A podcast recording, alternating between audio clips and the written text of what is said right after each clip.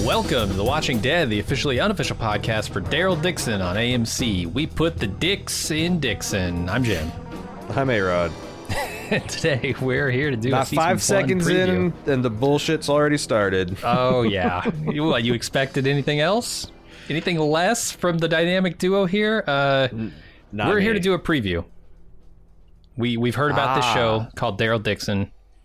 We're excited for it, I think. For reasons. I don't know if it's the reasons AMC wants us to be excited about it, but we're fairly excited about it.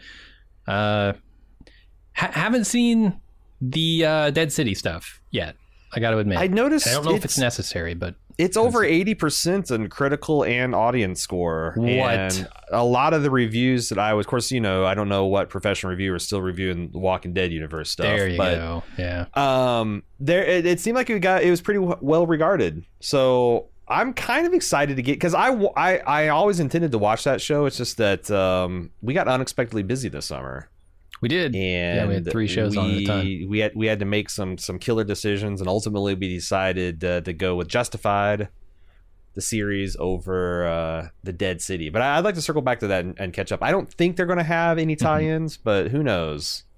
I don't think so. Different parts of the world that we're going to be dealing with. If you're not familiar, I guess a short synopsis of this show is Daryl Dixon has somehow found himself in France, and he's trying to get home as best I can tell. It's weird because he sets off on a mission at the end of last season, and his mission is to go out there and find Rick. You know, he feels like he didn't give it his all, trying to find his best friend, brother, and now he's going to go out there and find him. But it seems like now, based on the trailers, all he cares to do is get home. He's abandoned his mission to find Rick. He walked that creek all the way out to the Atlantic Ocean. Jesus. Found a baguette laying on the beach and said, "Son of a bitch," and he started swimming across. Yeah, must be a clue.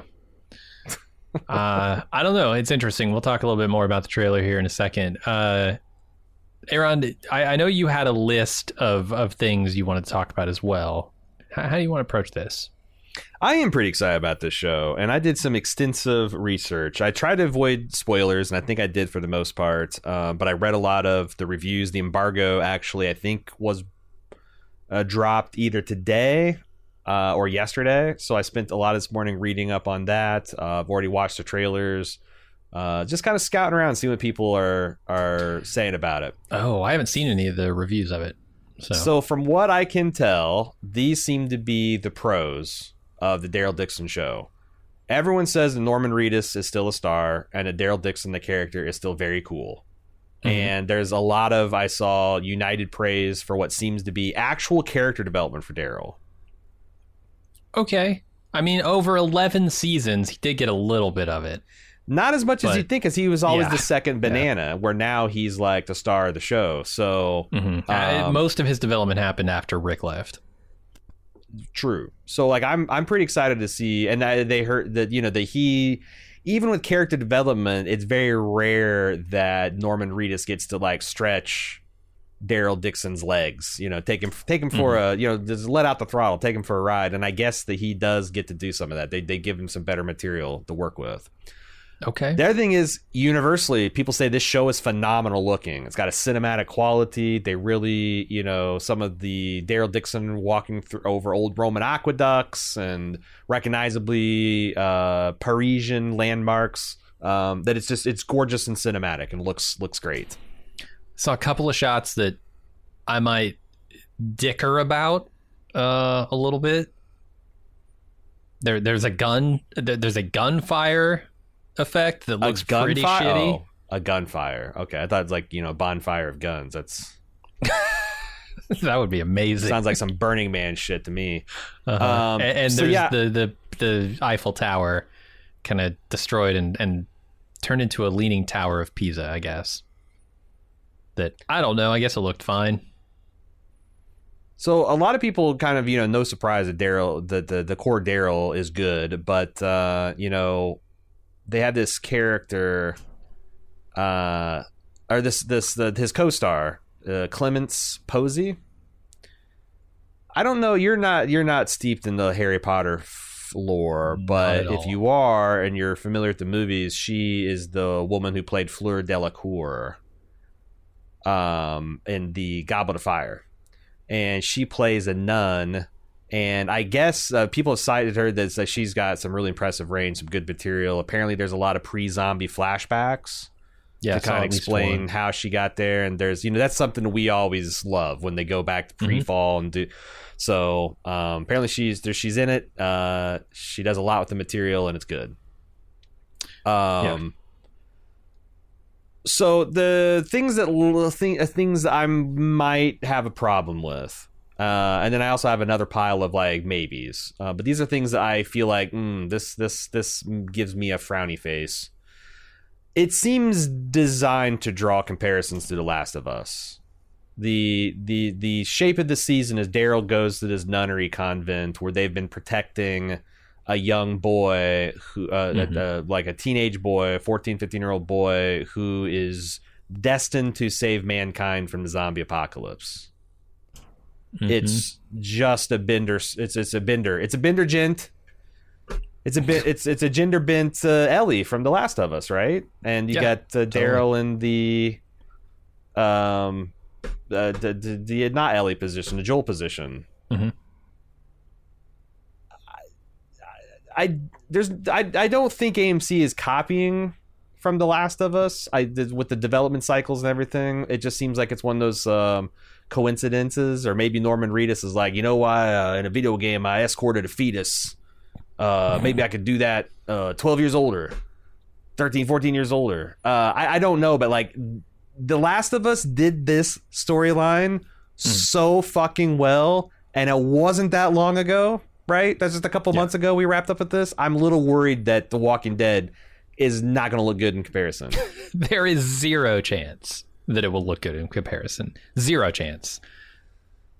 So, and especially since a lot, you know, like The Last of Us could have gone wrong, but a lot of that plot works and depends on the likability and relatability of that said young person. And The Last of Us, both the video game and the series, knocked it out of the park with Ellie, you know. I hear that Daryl Dixon, not so much. This kid is very annoying. Okay, the trailers don't really tell me that. Like, His name's Laurent, I guess, and he seems I'm already annoyed. Oh, great. Yeah, and that's the thing is, like, I kind of want to push back, as Ellie is annoying as shit in a way, in certain ways. But like, you know, you never like turn against her. It's just like she's like, well, that's just she's acting like a kid that grew up in a fucking apocalypse, a little nihilist. You know, she's acting that way. Yeah, I'm a little concerned about that. Well, The Walking Dead is hit and miss with its children, right? I mean, Judith, she's great, and then you have the shitty teens. You have, Enid, who I ended up really liking. I liked Enid a lot. Yeah. So there are a lot of examples and points and counterpoints there for The Walking Dead. We'll just hope they pick one that is good. Yeah. The other thing is, like you mentioned, that like Daryl got to France somehow. So I think the trailers gave me the impression that it's somewhat of a mystery, that there's a little bit of like Jason Bourne here, that Daryl Dixon washes up on France. Like, how the fuck? Apparently that's not the case. Daryl knows how and why he got to France, but the show treats it as a mystery to us, the viewer. Ugh. And it reveals either gradually throughout the season or all at once towards the end, like why he's there in the first place. This sounds like classic Walking Dead Scott Gimple overreach, like fucking with the narrative structure just cause. And I'm worried. What are the stakes? What is the drama of that? I don't understand. Like, unless it has some bigger relevance to the next season of this show as to how he got there, why does it matter? Why should that be the big mystery of the season? I don't know, unless it has something to do with that central mission of like finding Rick and they're like wanting to try to bury the lead with that. Sure, I could see it. But his mission now seems to go home. Like, he just wants to get back to America, right? That's the thing that the trailers keep saying is, like, his road home is paved with redemption. I thought he was already kind of redeemed. Yeah, didn't he redeem himself? So many sins that he committed in The Walking Dead is unforgivable. The audience hates him. Right? I don't remember that, but I could be mistaken. Even Negan's trying to vouch for him in Alexandria now. You know, he's that far. He's fallen that far. And then you'll never guess. A couple of reviews cited problems with pacing and tone. I would never have thought. Now that's the other thing is, like, so all these negatives is so interesting because, like, this was supposed to be Angela Kang's baby. And you'll remember we covered this a little bit at the twilight of season 11, that somehow this was going to be a Carol and Daryl Farrell adventure, and it was going to Angela Kang was going to be a showrunner, and it's going to be so. Then Melissa McBride had to drop out for some reason. I can't remember what it was, whether it was schedule or health or COVID. She saw the first script. It was refact. I got to wrestle with a rat for how long? Going back to the rat wrestling. Well, okay. So then it was reconceived developmentally as a Norman Reedus solo project, and at some point it got moved to shooting in France. And at that point, Angela Kang got unattached, and I'm not sure it's because she just like, hey, fuck you guys, I ain't going. You know, it's bad enough I had to spend all my summers in Georgia. You're gonna ship me all the way across the world now for a year to shoot this thing. I wish I knew, because I have so much esteem for how Angela Kang tried to run The Walking Dead, versus this guy they got running, David Zabel. The only thing he's well known for is running is I don't want to say running ER into the ground. But he took over ER around 2008 when people started rapidly losing interest in the project. So it's like, you know, is that a good thing that he got this big high profile drama that he ran for the better part of a decade? Is it a bad thing that, you know, he oversaw the Twilight cancellation era of ER? I don't know, and I loved ER up until about that time, and I stopped watching because the plot started getting ridiculous. You know, all the big stars started to move on. At some point, it was Noah Wiley, I think. Yeah, trying to hold the whole Clooney. Yeah. So yeah, I don't know. And Scott Gimple at the very top of the masthead. That is not a sign of quality. That's my biggest red flag. Yeah, The Walking Dead tends to get better when Scott Gimple butts out, so him butting back in here seems like a bad thing to me. But I don't know, man. I'm gonna enjoy covering this show. My pros and cons are Walking Dead. That's all of my pros and cons. The Walking Dead. I was going to say one other pro is this has already been renewed for a second season. So even if they're like, if this is currently sitting at 69%. On Rotten Tomatoes, which tells me it's not a terrible show, but it's sort of room for improvement, and a second season guarantees that they will get a chance. Well, who knows with the writer strike?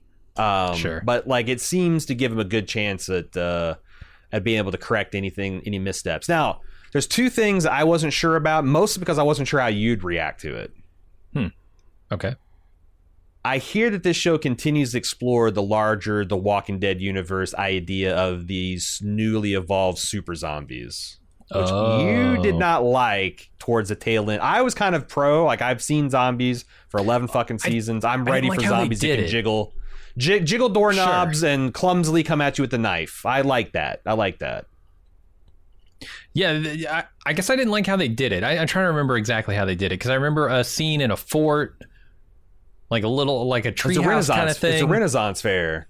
Yeah, where the zombies were jiggling outside and got in, and climbed the ladder maybe. I don't know.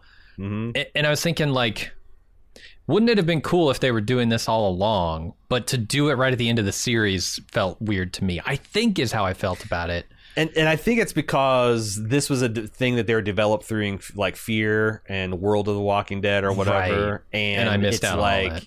Yeah, so they're like at the tail end of The Walking Dead introducing this. Yeah, it felt like a weird sort of almost retcon of the zombies in the show. But I don't know. I'm not necessarily disappointed to hear that. I guess like it's better than just having a bunch of stealth zombies constantly popping up in the woods of France. Right. I'm not interested in that at all.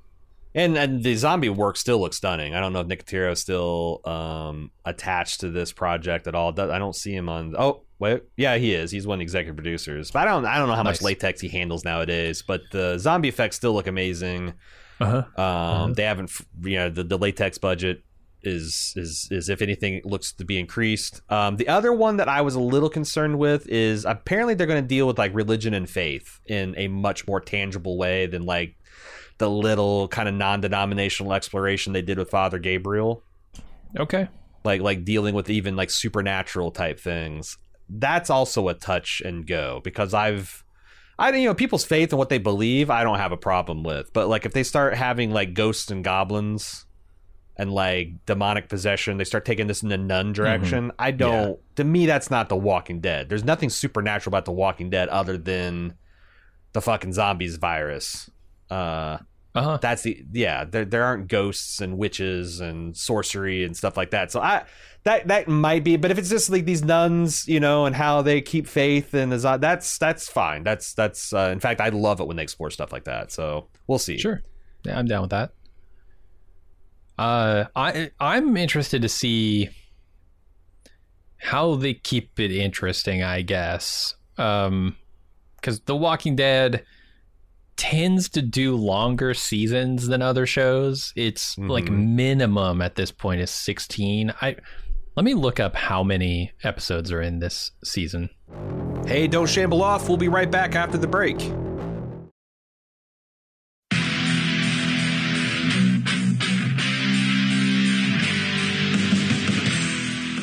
We're getting geared up for the 6th annual Summer Badass Fest. And while we're working on a slate of apex badass films to enjoy, we've got an early action-packed announcement to make. Just like last year, we're kicking off Badass Season with a live movie watch and podcast recording. We've rented out a theater for connoisseurs of action films and bald move fans that just want to have a great time. Unlike last year, this year's movie is top secret. Hush, hush. No hints. Except it's incredibly badass. It stars an absolute icon of the genre. We're willing to bet most of you haven't seen it, and it's going to be an incredible viewing experience with a packed house of bald movers. Those of you who came to last year's screening of Total Recall know what a party it was, and those of you who didn't, now's your chance to experience it. Meet me and Jim, order some custom movie-themed drinks at the theater's full bar, then watch us record the full podcast for the movie. We reserved a venue over twice the size as last year, but seating is still limited. It's happening Friday, June 21st at 7 p.m. in our hometown of Cincinnati. Get full details and buy tickets at baldmove.com/live. Cincinnati's actually a pretty great city to visit, and we've got lots of details for side adventures on our event page as well. The Reds are playing the Boston Red Sox in their fantastic Riverside Stadium. The thrills of Kings Island just minutes away, and I'll be leading a kayak trip down the scenic Little Miami River on Saturday. Again, get full details and get your tickets now on our Badass Fest 6 page at baldmove.com/live.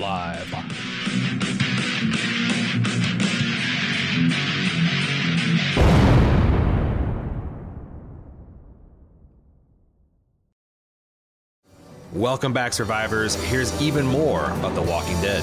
All right, I looked it up, and it's only 6 episodes, so that's a good way to keep it interesting. Just don't make as much of it. They've never, there's even good seasons of The Walking Dead, once they went to the 16-episode format, there was always 2, 3, 4 episodes of flab in any given season because they just didn't have it. There should not be. That's what blows my mind, especially the Forbes article I read with the pacing problems. Like, how the fuck do you have pacing issues in 6 hours of television? Right. I mean, if the story you're telling is microscopic, maybe. If they have nothing more to do than escort a child across the countryside, maybe I could see it. Then I assume it's going to be a lot like make a 4-episode miniseries. Have it good, like that's the thing at this stage. Like I don't know. It's like I don't know whether AMC is trying to hold on to smaller and smaller groups of fans with smaller. Oh, yeah. Or like because I guess my thing would be like. There's a lot of people out of affection for Daryl Dixon, the character. Instead of trying to make something bloated and half-assed, make something really good. So inevitably, when the 24+ million people that used to love and watch The Walking Dead each week, like, you know what? Fucking Norman Reedus. Hell yeah, I'm going to check that out on Sunday night. It'll be good. Mm-hmm. It'll be concentrated, amazing. That would be my advice. That's what I'm saying. Like, the pacing issues on a 6-hour show just blow my fucking mind. Yeah, I'm interested to see how the audience is for this because... I think there's potential there, but The Walking Dead went on for so long and it lost so many viewers over the course of that people who haven't seen Daryl Dixon in 6 seasons, 5 seasons, whatever, are they going to acknowledge, yeah, I've missed all that, but I guess I'll just go back in and check on Daryl Dixon for this new show? Or are they going to be like, that's just throwing good money after bad? No thanks. The thing is moving him to France. Like, if I was, I'm trying to think of if I was it's a pretty outside. Big reset. If I stopped watching and like at the height of the stupidity of the Glinton dumpster fire and like around season 7, if I hear the Daryl Dixon come out and he's in France, I'm like that kind of. I feel like I'd be more interested because that implies like I'm not going to have to know a whole bunch of like Alexandrian fucking politics to understand what's going on. Like Daryl is a fish out of water and so will I. So like. That's smart, and if this is good, then I could see it winning a lot of people back, you know, especially if they're not going to do bloated 16-episode seasons of stuff. Yeah, it's about getting the word out there that, hey, you maybe don't have to have seen the 300 hours of The Walking Dead that there are to come to this show. Now, if you're just like a new person, like surely there's nobody that has, there's not a new person born like I want to start watching The Walking Dead and Daryl Dixon is my... Nope. AMC is not picking up any new viewers with this stuff. They're, like you said, holding on to audience that either they still had at the end of The Walking Dead or that might come back for something like this. That's pretty smart because honestly, just reclamation, like, you know, that's you've got 20 million people there. That's a huge audience. Sure. Yeah. We'll see how much of it they reclaim. How many times are we going to hear the phrase Vive la France? I have... no clue. in a show about the undead in Paris, like you're so gonna have to hear more than once. How many mimes? How many Jerry Lewis comedies will we see? I mean, just like the long live, you know, that part of it to me is the interesting part in a dead landscape. I don't know. It's just, so do you think that there's like a national, because like that was curiously missing on The Walking Dead. There wasn't like politics. Like no one said, you know, fucking, no one started chanting USA at any time that the characters had a triumph or anything. So I'm like, do you think that they're more nationalistic over in Paris? That these nuns are going to give us a rousing Viva la France? Potentially. I think that's possible. I'm curious to know how much French Daryl Dixon is going to learn in his journeys. Because other than the swear words. I don't want to sell him short, right? I mean, he learned sign language pretty quick. He's the language guy, if anybody is. So I could see him learning a little bit of French and being curious feral about it. Raccoon, possum.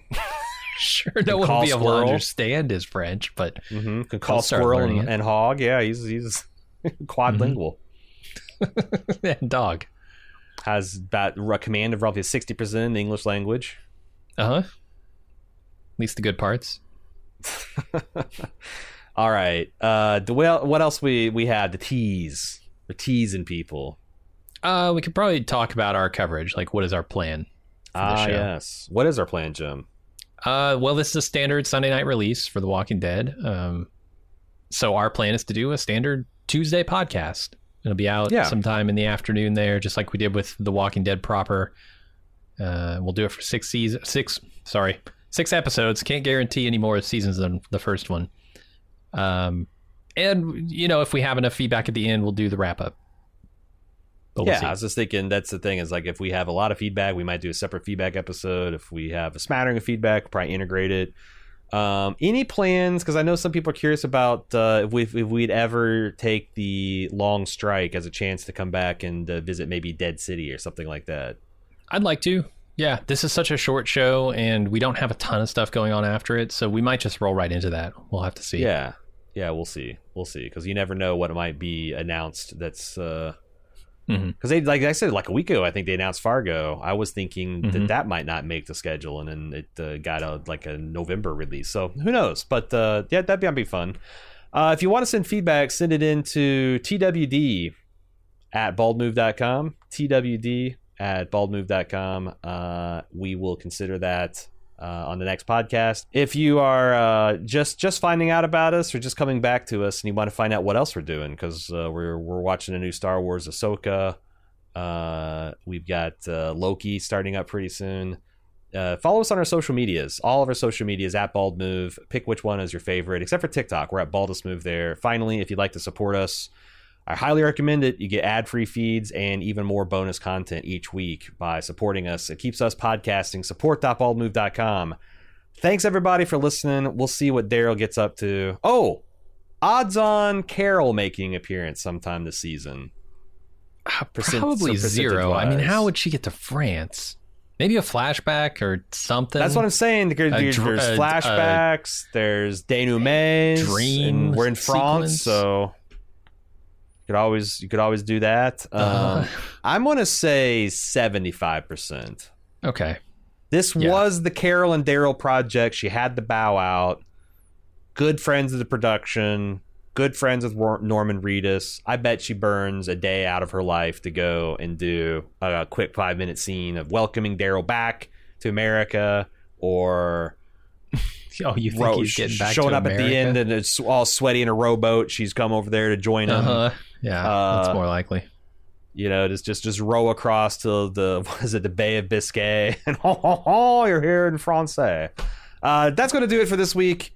Thanks, everybody. We'll see you on the first episode of Daryl Dixon. Until then, I'm A.Ron. And I'm Jim. See ya.